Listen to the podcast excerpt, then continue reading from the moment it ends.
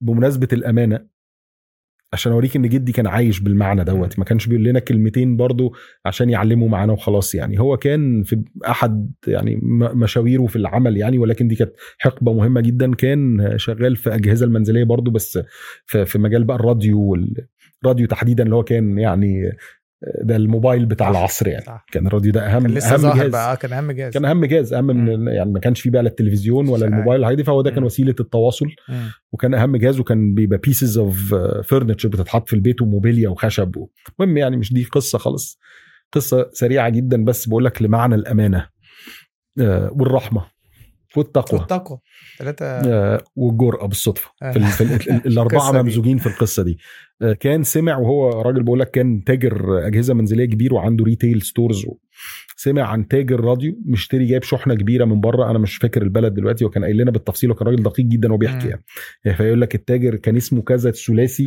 وكان مستورد آه، مش عارف 3222 راديو كده يعني بال- بالدقة دي آه. من إنجلترا ماركه مش عارف إيه وجابهم على كان دقيق آه، آه جدا في وصفه. يعني. أنا طبعا اللي فاكره آه. عناوين ال- آه. ال- ال- الموضوع إن هو في تاجر جايب شحنة راديوهات كبيرة من بره ومش عارف يبيعها ويحاول ويعمل عليها promotion مش عارف مين بتاع. فمش عارف إيه فقرر يصفي أعماله. التاجر دوت البضاعة دي مجبس. فيها فلوس كتير آه، جدا طبعا. راس ماله كله فيها فعايز يصفي الأعمال ويخلص من البضاعة دي بقى ويشق طريقه في حاجة تانية أو في بضاعة جديدة أو. فجدي حس إنها فيها فرصة. أنا لو رحت وعايز أبص على البضاعة دي أفهم إيه مشكلتها ليه مش عارف يبيعها لغاية دلوقتي وتبقى فرصة أخد اللوت ده على بعضه. وانزل أنا ابيعه واملى بيه بمحلاتي والقصة دي كلها فهنا بقى هنشوف حتة الجرأة وبعدين بس الدرس الأساسي الأمانة يعني. فراح قال للراجل ده أنا interested ابص على الحاجة دخل المخازن بص على الراديوهات. بيقول في لحظة عرفت هو ليه مش عارف يبيعها. هي حاجة ده دي, دي, أول دي طبعا ده vision طبعا. ده vision مرعب.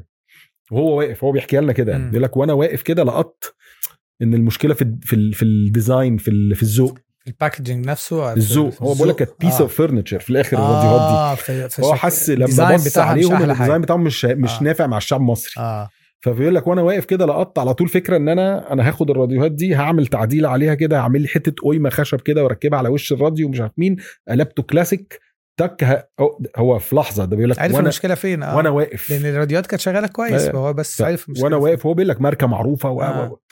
فبيقول لك وأنا واقف لقطت ال opportunity مم. فيبص بقى هنا هنا الجرأة. راح قايل له إيه؟ أنا هشيل ال lot كله. وبدأ يملي شروطه التجارية. قال له أنا هاخده بكذا كرقم. طبعا أنا مش فاكر بقول لك التفاصيل دي. هو ساعتها هو بيحكي لنا بال- بالسحتوت يعني. آه. بالطريقة قال, أنا قال, قال له أنا هاخده بالرقم الفلاني وهدفعه لك آه على آه تسعة أشهر. آه، تسعة أشهر ده رقم حقيقي ده أنا فاكره يعني. ليه بقى؟ لأن اللي جاي هو اللي هيوريك البتاع. ف قال له بس مش عارف محتاج منك كام شهر علشان آخد انقل البضاعة عندي وأفضلها مكان ومش عارف مين وبتاع. فالتاني قال له أنا موافق بس عندي شرطين. أول حاجة إنك تدفع على 12 شهر مش تسعة. ده اللي بيبيع. مم. إنك تدفع على 12 شهر مش تسعة. وإن الديل اللي إحنا لسه عاملينه ده ملزم عليا وليس ملزم عليك. لو أنت عايز ترجع بكلا في كلامك في أي وقت أنا تحت أمرك أنا ما ينفعش أرجع في كلامي. إيه الجمال ده؟ ده التاجر اللي بيقول له آه كده. أنا متخيل. فجدي عبد الله قال له مش فاهم أنت ليه بتعمل كده؟ قال له عشان أنا عارفك يا عبد الله يا سلام. أما بتقول كلمة تبقى سيف على رقبتك. فأنا عارف إن أنت هتموت نفسك حتى لو الظروف اتغيرت إنك تنفذ الديل ده once إنك التزمت فيه. فأنا بقول لك خد ثلاث أشهر زيادة في الدفع وفي أي وقت عايز تلغي ال deal أصلا. فدي كانت سمعته. توصل إن إن كلمته سيف. أمانة بقى. حتة الأمانة مش هقول لك كلمتين عشان أخلص ال deal وآخد. وأحرق سعر وأعمل مش عارف. مين وآخده قبل التاجر الفلاني والحاجات دي كلها وقال له اللي عنده بس لأنه بقت كانت سمعته إنه الكلمة ما دام طلعت من بقه خلاص بقت سيف التاني عايز يديله براح آه. في في الحتة آه. دي ف فاكشلي السيناريو ده كله ما بين الراجلين دول مم. تقوى وأمانة وجرأة ورحمة كلهم في بعض